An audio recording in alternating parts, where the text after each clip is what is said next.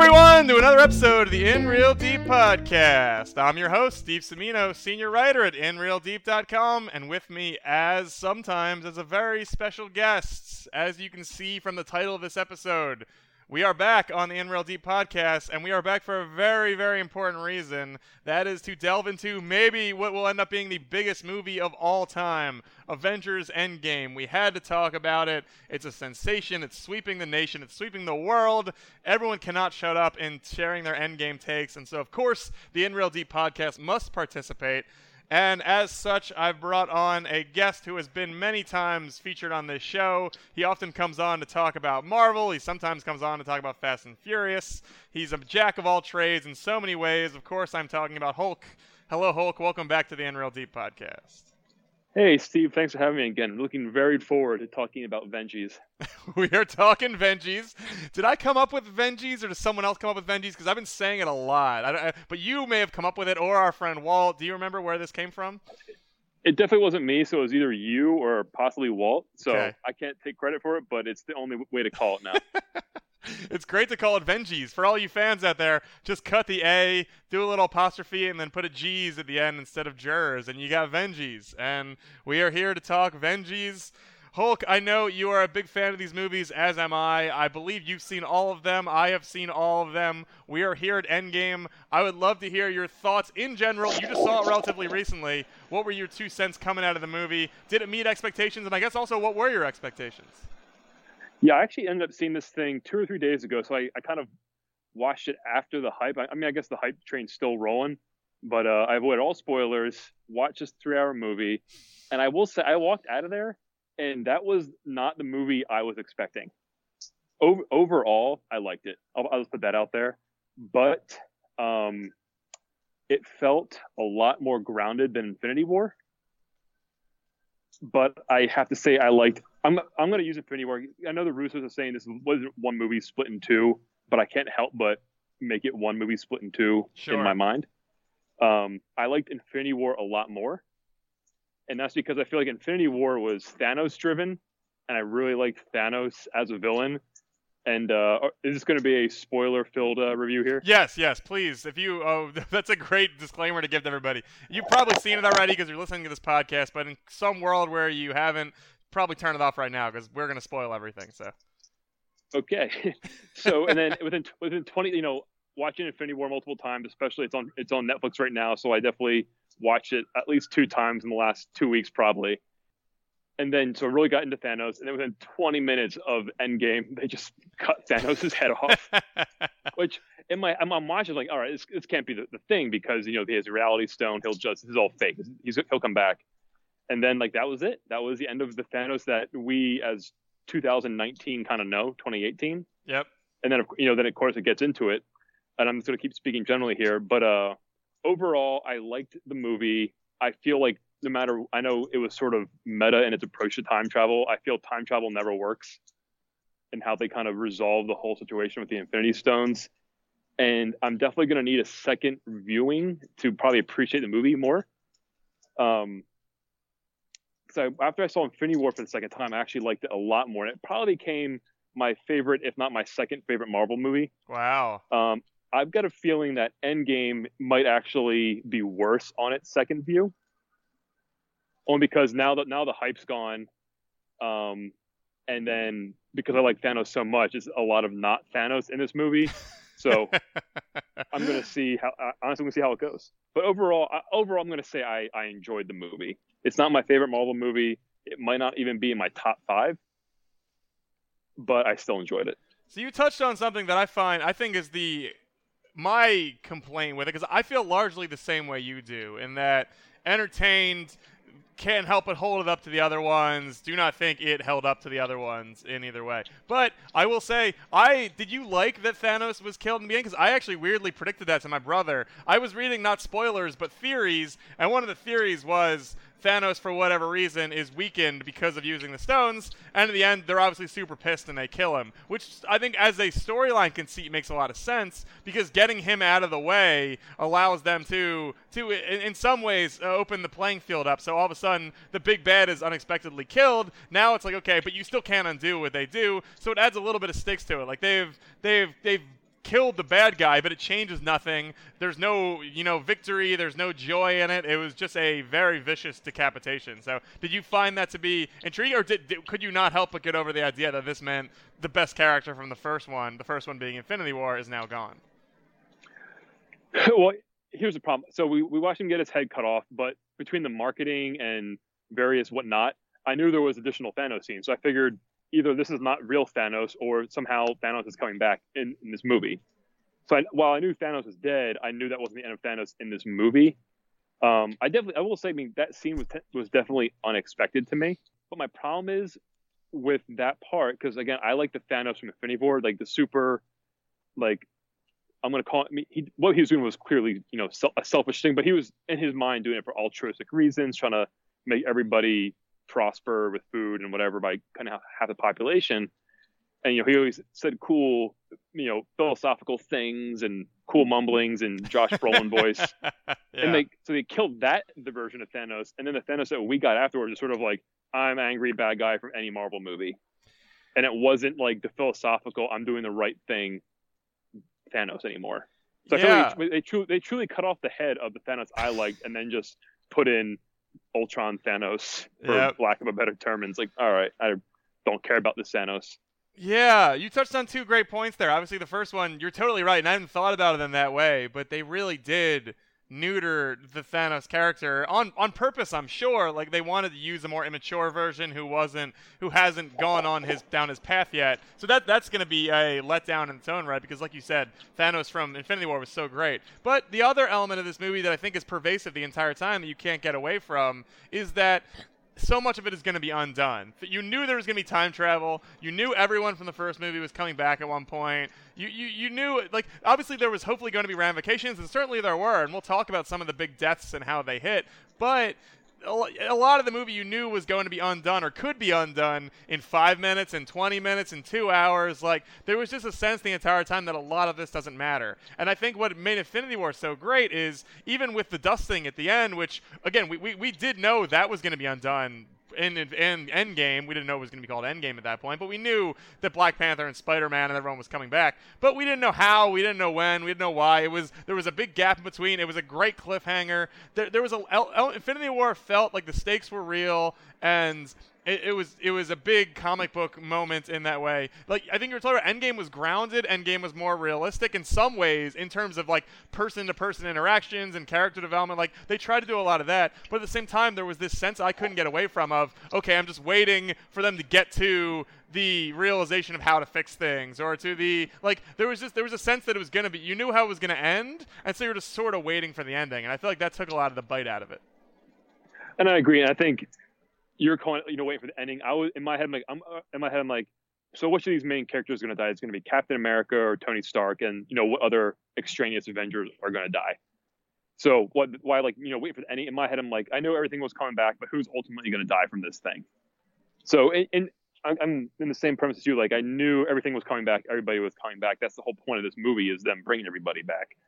But so I just assumed that was going to happen, and what sort of took away from like the middle I'm gonna guess hour and a half of all like the time traveling. Like, uh, I don't, I didn't necessarily enjoy like rehashing like scenes from the old movies, but I get like the whole point of the this particular movie, Endgame. I, I don't want to do it any disservice because it's I.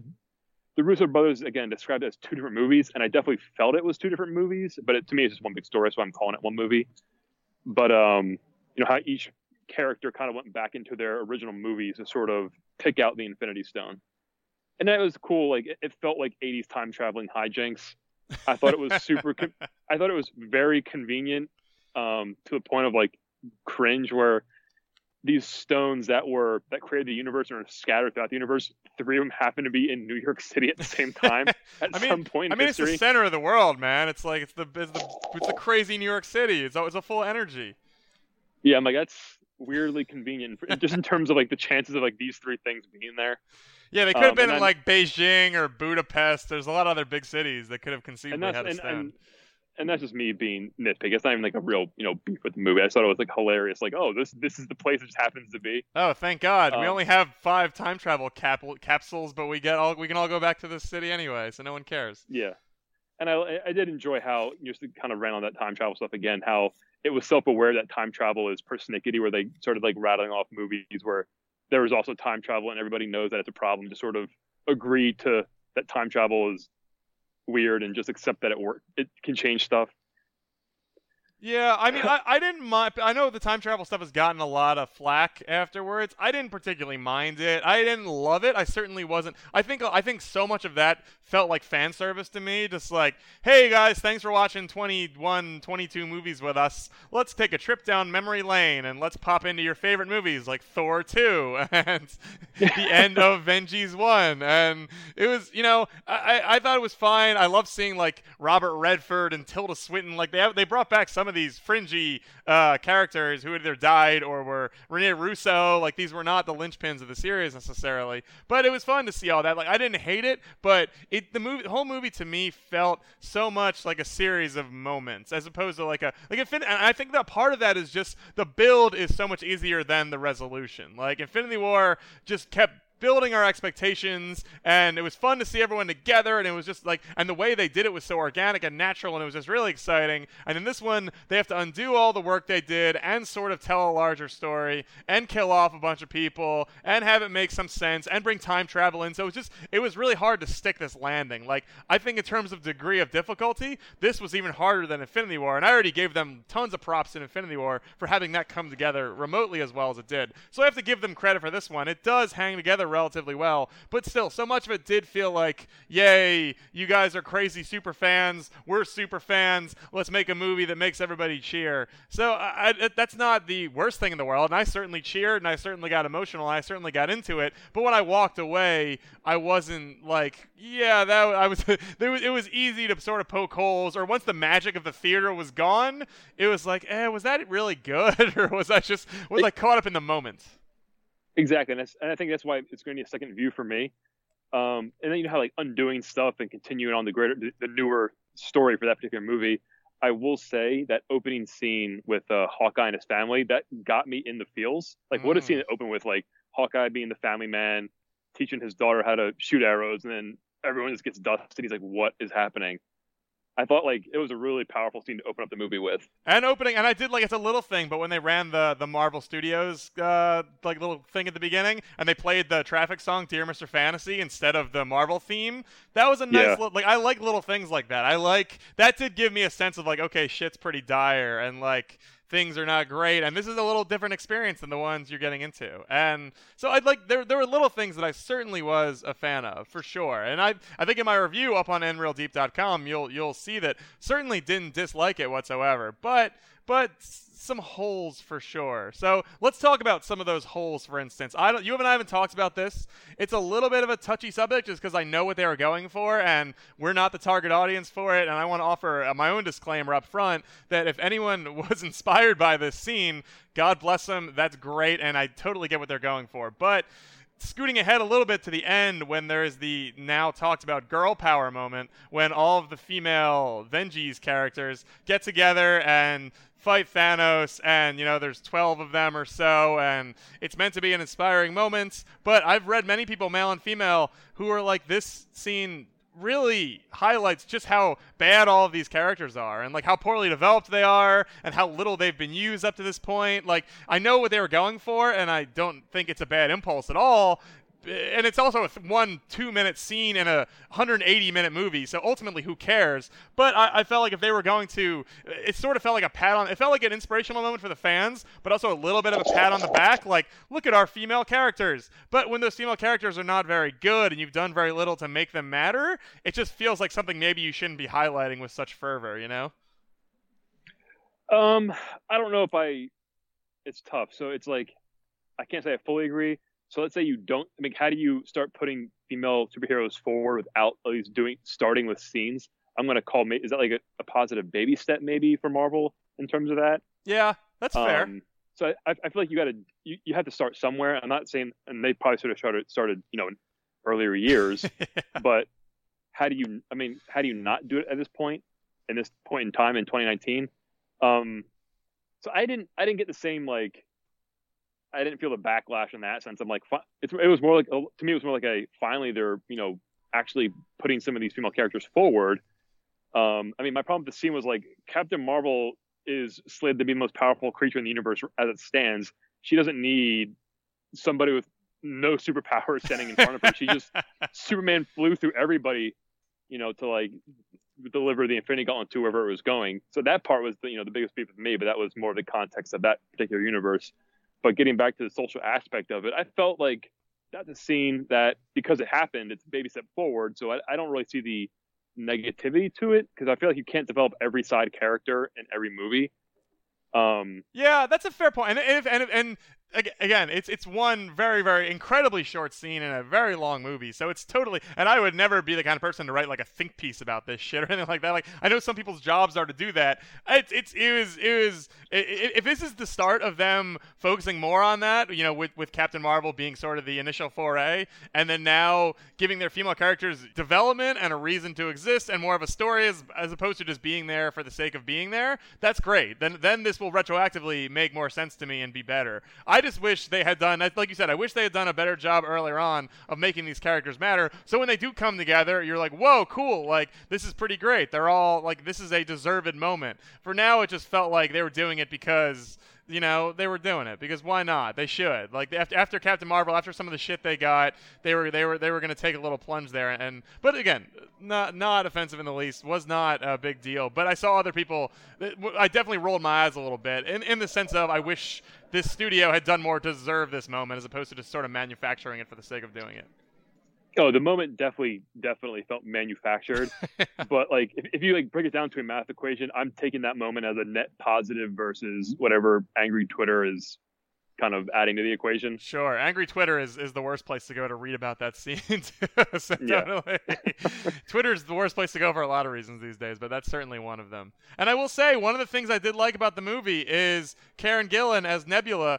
I she was one of the characters who got a lot of focus for a change, and for a character that you know has been around for a while now and has been irrelevant for a good chunk of that time, I care about her more, and I am not mad that she's still around even though Thanos has been dispatched and they should be all set, I I like the character and I'm glad. And she was definitely one of. I feel like her and maybe Ant Man and Hawkeye and a few others either got like their final moments or got you know reasons to exist beyond their initial creation. And so that was fun to see some of those characters here not not getting that um that end to their expected story, but a little bit of a twist and turn, a little bit of an extension, a little more going on. And I think Nebula was one of the one of the characters that certainly benefited from from more of an increased focus.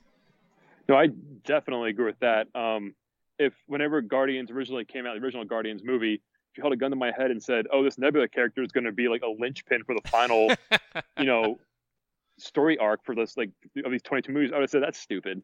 And then in Guardians 2 came out, if you said that, I would have said that's also not going to happen. And then Infinity War came out, you said Nebula is going to be the key. I was like, no, that doesn't make sense. But like, I like, I think it's just a testament to like Marvel's, you know, or Mar- Marvel Studios kind of like game planning this thing out, and like how Nebula being like half robot, like I guess that makes like that's a thing that could happen. I guess.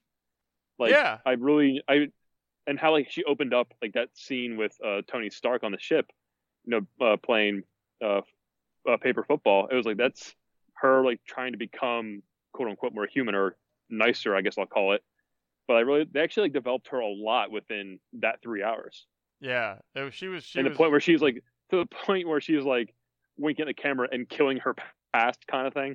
Like yeah. I hate my I hate my mean self. I'm just gonna you know the, this is the end of it. Yep, and now I'm good, and yay for me.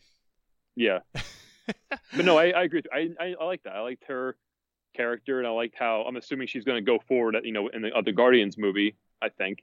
Yeah. Well, we'll talk about that in a second because I definitely want to get to you know where they go from here. But before we get there, we can't talk about Endgame without talking about the three big deaths that occurred in terms of heroes. What did you think? Let's talk about Black Widow first.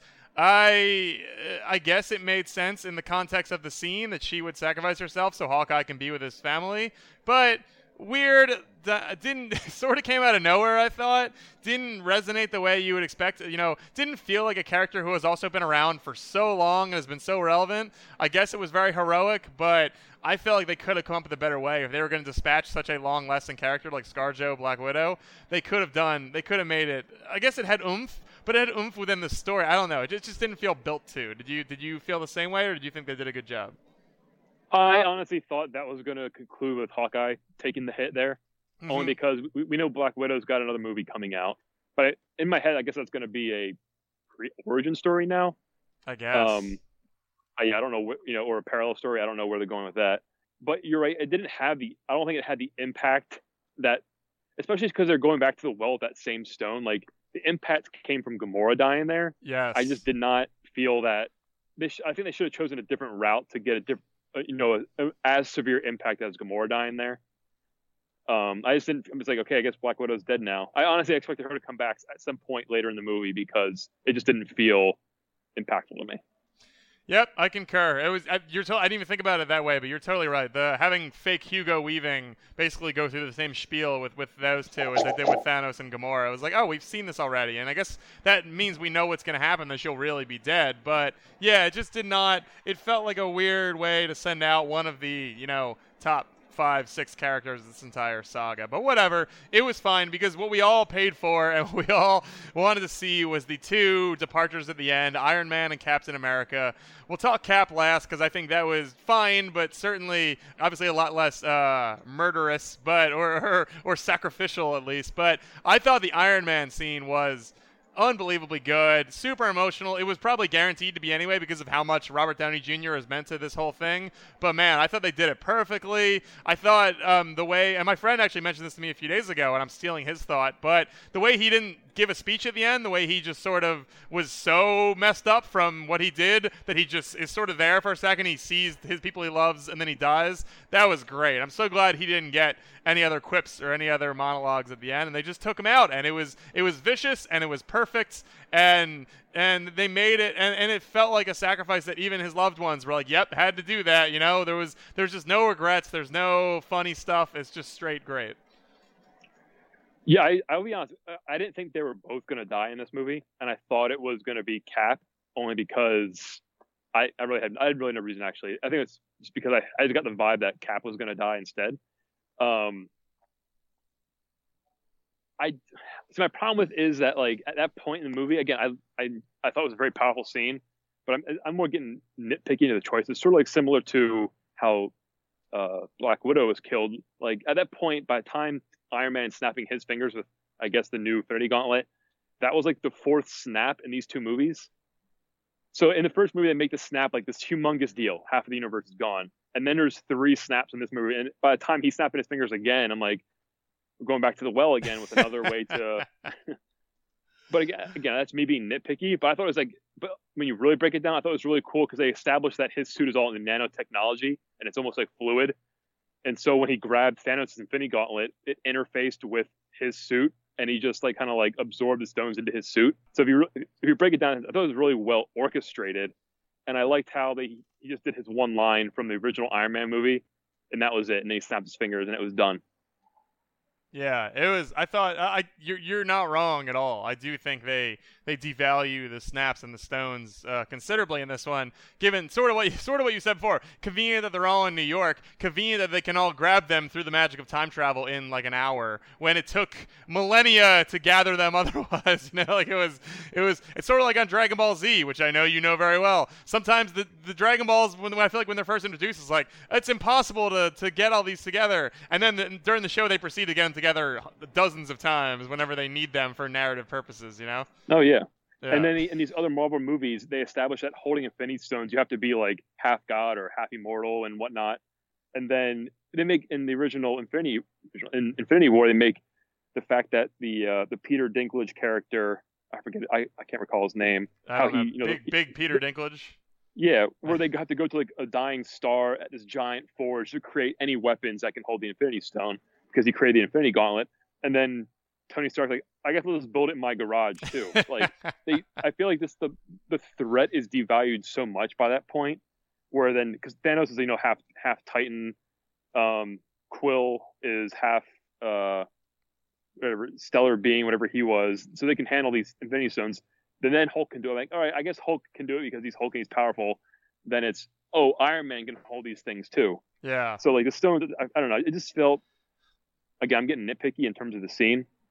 Um, But I think the emotional, the, the emotional impact was definitely. I agree with you on that. But I, don't like how they did it. But see, you're I think you're with a movie like this. I think you're allowed to get nitpicky because they they have created this huge backstory in the comics and in the movies. They their whole thing is like get invested, see all of them, care so much. You know, we're tying the whole thread together. So if then the fans are like, well, uh, you know, for you hurt the narrative by devout like you you told us to pay attention to all these elements, and then you sort of didn't change them at the end, but tweaked them a little bit, made them less relevant, made them less interesting, made it easier to just tell the story. I think we're allowed to get a little frustrated at that because they want us to give a shit. Then they can't then get mad at us if they say, "Oh, you care too much now." It's like, well, sorry guys, like you made you made this ridiculous giant you know, two dozen movie crazy universe, and now you want us to just sit back and go on the ride? Like, no, you you created the army of super fans, and now you suffer when they get pissy at you. You know, like, and you're right. It's you're not just getting mad because you're being you're not being nitpicky just because you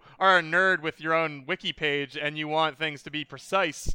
It it changes the story a little bit, or uh, the changes suit the story in a way that's maybe not negative but feels a little cheap. And so that's I feel like that's the path they went a little bit with this. And if that hurts hurts if that hurts your enjoyment of the movie a little bit, I think that's fair. Obviously, you're not throwing it in the garbage because they they changed the way the stones work, but it's a little annoying and it and it takes you out of the movie and it's just it's just not exactly what you're looking for. Right. Yeah. Because Infinity War it was this whole it was a three hour movie dedicated to collecting these things that create the universe, and only this guy can create it with only this weapon created from a, a you know a dying star. And then by the next movie, it's like I guess anybody can hold this thing or make or make a a, a pog collector it in your garage kind of thing. yeah. But that's just uh, again, that's me being cynical about it. No, but let's not... talk. I have a question for you. How do you feel about what I'm going to call the uh, the subtle fourth death of cool stoner Thor? from from like Shakespearean character from Thor one to uh, fat you know, to quote Tony Stark, Lebowski uh, in Endgame. Do you mean the this Thor's full evolution to the Ragnarok character, and now even more ridiculous than that? Yeah, I thought they. I like I like Ragnarok Thor, but I thought they leaned a little too hard. I mean, I get the whole point. Like that's what he's experiencing is like a, a true like symptom of depression and sadness. But I feel like they almost leaned in too hard to the Ragnarok Thor. Yeah, Maybe I like just pull back a little bit. I I'm, I am willing to give them the benefit of the doubt there, just because they're gonna. It looks like they're gonna do Thor with the Guardians next, which would be really fun. And I but but I do feel like there is there's a sort of quote unquote cheap element to that too, where because Thor's fat and depressed and a bit of a slub now, he's less. You don't have to. He, he isn't like Thor is another character like Captain Marvel, where who they can just dominate anything if they really want to, in theory. So and Hulk, I guess to a certain extent, falls in this category. So they do need to come up with some sort of reason why he and now she cannot just show up and blow everybody up and save the day. So I guess Thor being sort of a fat loser serves that purpose to a certain extent, and like will allow him and Quill to be on more equal footing if they do become co-guardian leader buddies. But yeah, I mean, it's it's it was a lot. I, I I assume they'll maybe retcon out of it a little bit, or, or at least tweak it a little bit for whatever his next appearance might be. But it wasn't my cup of tea. I get the sense that you did not love it either. Maybe. No, I liked I liked uh, Ragnarok Thor. I like Thor okay. taking himself not as seriously. I love that version of Thor. It's silly, but he's also hyper powerful. Um, I just think they again they they I, I think they knew they struck gold with that version of Thor, and they just went a little too far, a little too hard in the paint for this particular version of it. Yeah, I would concur. And but I mean, I don't think anyone really misses Thor 1 and 2 Thor. You know, I think that's like you said. I think that transition away from that more regal, oh, great, stoic yeah. character is great. But especially because Hemsworth is funny and charming, and like I'm glad they're giving him more room to be that. Like most, one of the cool things about all these movies, I will say, is they've given all Evans and Hemsworth and everyone has been allowed their their character, which in the comics or in the backstory might be a little more stoic and calm and leadery. Like they've allowed them all to become fun, which is great because Evans and Hemsworth are, are funny actors and they have good comedic timing and like the moments that, and especially from Evans' standpoint, the moments they let Captain America be funny are few and far between, but they do resonate a little more because, especially given what he's been through and how frustrated he is, like you you get that he would probably maybe not loosen up, but become a different Captain America than he was, you know, five, six, seven uh, universe years ago. So. Oh yeah, and it's great because I, I feel like as the character Captain America and Steve Rogers, he's not like supposed to be an inherently funny guy and he's funny accidentally almost like in the context of the universe. Yeah. Like what back in I think it was Ultron where you know he he tells Tony Stark to like watch his language, something, something of that nature, and it's like he's it's not necessarily a joke for Captain America, but for us it's a joke because he's so in such a serious situation, he's still being like Captain Dad to everybody. And like that kind of stuff, I loved how Chris Evans pulled that off really well. Yep, I but, totally. But then of course they, then he drops saying like, "Oh yeah, that is America's ass." I'm like, that's doesn't feel like Captain America. Yeah, I didn't love that. I like the the idea behind that line. I didn't particularly love that line so much, but yeah. whatever, it's fine. Let's talk about yeah, Chris Evans though, who is now presumably dearly departed from the series. How did that um how did that sort of convoluted but but ultimately nice turn of events take you? Um, you know what? I didn't mind it. Um, I thought it was a good role for the actual Captain America character, where he was so selfless. You know, you know, in Infinity War we don't trade lives, yada yada yada. He was uh, military. He went through the world wars and all that kind of stuff. And then he almost like 180. I'm to call it selfish, but it's not really selfish. But he decided to rather than come back and like live where he, you know, in his actual present, he decided to actually live a life and go back to this woman he's been regretting he never had a chance to be with his whole life. I thought it was a good send off and a good quote unquote reward for the character of Captain America. For everything he's been through, he actually was rewarded with a good life and got married to the person he loved.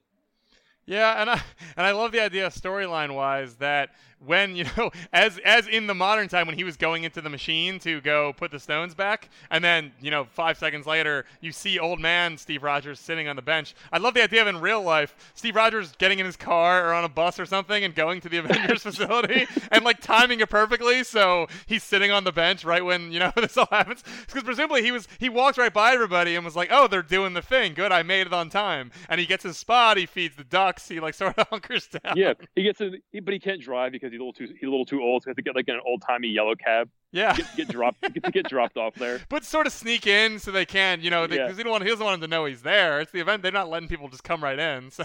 Which I, th- I think's hilarious. But again, like if you th- to me with that scene, I like the send off for Captain America, but if I think too hard about it, I can't help but like think about the time travel. So there was another Steve Rogers like watching all like Ultron and the attack on New York and everything happen. Yeah, as like as like so an like, old-ish, but still not that old man. And, I remember that. I could just call him and tell. I could call him and tell him what to do, but I won't do it. Yeah, because I can't. But so, even like, they've already established that you can't. You can, well, you can change. Effect. I guess you you can only change your one universe. You can't change the other universe. So maybe he looked at it that way, like, well, in my universe we won, so I'm just not going to worry about it, and I'll you know let let all those yeah, New Yorkers it, die in the Battle of New York because whatever yeah, again, it's one of those things like don't think about the time travel, accept it for what it is, and then. But overall, like get back to your question, I thought it was a I thought it was a good send off for Cap. Um, I can't say I've read a bunch of Captain America comics, but I do know that Sam Wilson did eventually is either currently or did become the new Captain America, so that wasn't necessarily a surprise for me. Um, that he is. I'm assuming he's now officially, you know, Captain America. I'm not sure if they're actually going to make him Cap I don't movies. know if they'll call him. From what I've been able to glean, I don't think they're going to change his name. But I think like code, I could see his code name becoming Captain America, or like something like that. But I don't think he's going to like wear the Captain America. Arm. Or maybe there'll be a moment in the next big movie where he puts it on, you know. But I don't believe that he will just become Captain America like tomorrow. But I could see it being a fun audience pop moment down the line. Yeah, and that that'd be a cool thing if they don't go to that go to that pond right away. Like wait a few years and maybe have him a cameo in some other movie. I don't know. Yeah, like he puts um, the shield in his locker and he's like, okay, when I need this, I'm gonna use yeah. it. For now, I got wings and I'm really good at the flying stuff, so I'm gonna do that. And then when I need the shield, I'll go to the shield. Yeah, like bring up like the next big crossover movie, something like that, where you, you got to protect some thing. Yeah, I agree. And that's the best segue you could have made, Hulk, because now let's talk about what's next. I wrote about it in my review. I think we're all really intrigued. Obviously, there's going to be time. If they may never be able to build to something this big ever again but either way they're gonna go back to the well i assume a little bit. They're, we're gonna see some sequels. We're gonna see some new marvel characters introduced. It's gonna be a very different universe at a certain point. I don't think they're ever gonna come close to matching this ever again. I actually wouldn't be surprised if the marvel fatigue starts to set in now. We've seen the big movie. We've seen as bombastic and huge and storyline encapsulating as we can. I feel like they're all they're always going to print money, but I just think that you know I, maybe I'll get fatigued too. But I think in general you're going to see the audiences taper down a little bit because I think we're all going to wait to see what they have next. And frankly, I'm just not sure that people are going to be as excited for what comes next because I think it's going to be very difficult to compare. And I agree, and I imagine the fatigue will affect that too. But these 22 movies, and even though he wasn't in all of them, Robert Downey Jr. was the absolute anchor of the Marvel Cinematic Universe. Him as Tony Stark, like that, honestly, that that made the whole thing. And I, the fact that he's gone, and I've heard some rumors that Captain Marvel is the new main character. I've heard rumors that Doctor Strange is going to be the new quote unquote like Tony Stark, like Playboy type character. I didn't inherently like either one of those movies. but I'm not saying they're not they're, they're bad, but they they just didn't do it for me in that sense in terms of like the character that is Tony Stark being played by Robert Downey Jr. So I re- if they want to, in my opinion, if they want to continue on and like really keep going at the rate they're going, they need to find that sweet spot of this actor is absolutely portraying this character perfectly, and then kind of anchor it off that. Yeah, I think that's a great point. Like, I think they they've made their bones. I think for my, the thing I love more than anything, I, I like the the general tone of these movies, the way they're mostly comedic and they can still be emotional here and there. But the casting has just been so great. Downey Jr. top of that list, unbelievable, so perfect in this role. Couldn't imagine anyone else doing it they've cast everyone else pretty well. Like I don't think I was talking to a friend about this. I don't think Brie Larson is necessarily bad as Captain Marvel. I don't think Benedict Cumberbatch is bad as Doctor Strange. I just don't think there's a ton to do with either of those characters. And even if they're even at their peak, I don't think they could ever match up to the best of the best. Like people always like to say, you know, oh, Iron Man wasn't that well known. Captain America, like Hulk, Thor weren't that well known. I'm like, what are you talking about? They were top 10 Marvel characters. Like maybe they weren't all Wolverine or Spider-Man, but they were right there. They were super beloved characters, especially Captain America. Like they had a ton to work with with these initial, you know, the initial Avengers, and they hit almost all of them out of the park. Some of them, you know, are some of the best performances you're going to see in any of these comic movies. So they just have some work to do going forward, and doesn't mean they can't find something about Doctor Strange, especially if they keep getting all mystical and alien and, and spacey. There's a lot, and, you know, and, and I guess the real X factor is with the new Fox purchase, they have access to to the Fantastic Four, to the X Men, to Doctor Doom, to to so they they have Galactus. They have a lot of characters now that if they want to build in that direction, they can. I don't know how the hell they incorporate all that in there, but I think if you can maybe bring in a couple, you know, new leaders in that area or new villains. If they did Doctor Doom right, they could, you know, I don't think he could be a Thanos necessarily because Thanos is this space monster who is, you know, has a big wide arc, but Doctor Doom is maybe the best villain Marvel has otherwise. Like I would love to see them go that way. And as we said in Infinity War, building a great villain makes your your heroes look that much better. I agree, and I've you know being the kind of things I'm into, of course I've speculated like, with this Fox merger, how, what you know what path to go down, and Doctor Doom is definitely towards the top of that list, and maybe don't make him the Thanos you know 22 movie you know Endgame type character, but he certainly could be the next you know big bad for an Avengers movie. Have you know Doctor Doom built over several movies and kind of like being in between like an Ultron or something like that. Um, and then hopefully have, better than Ultron. I'm like, I don't think anyone you know, deserves the fate of being an Ultron. Like, end credit scene. Oh, see, I think you can interview like Silver Surfer and Galactus without Fantastic Four, and like Silver Surfer shows up in and like a post credits like two seconds, and then basically Silver Surfer is con- considered the harbinger of Galactus. Yeah. And so then again, I'm going down a rabbit hole here now with just you know fan theory, but um, again, I don't know which direction they're going to go. Cause we know we have Spider Man, we know we have Black Panther two, we we know we have Black Widow, and based off how like they're setting this movie, and I wouldn't be surprised if they bring Thanos back at some point because there is like stories of like Silver Surfer and resurrection of Thanos and all sorts of stuff like that.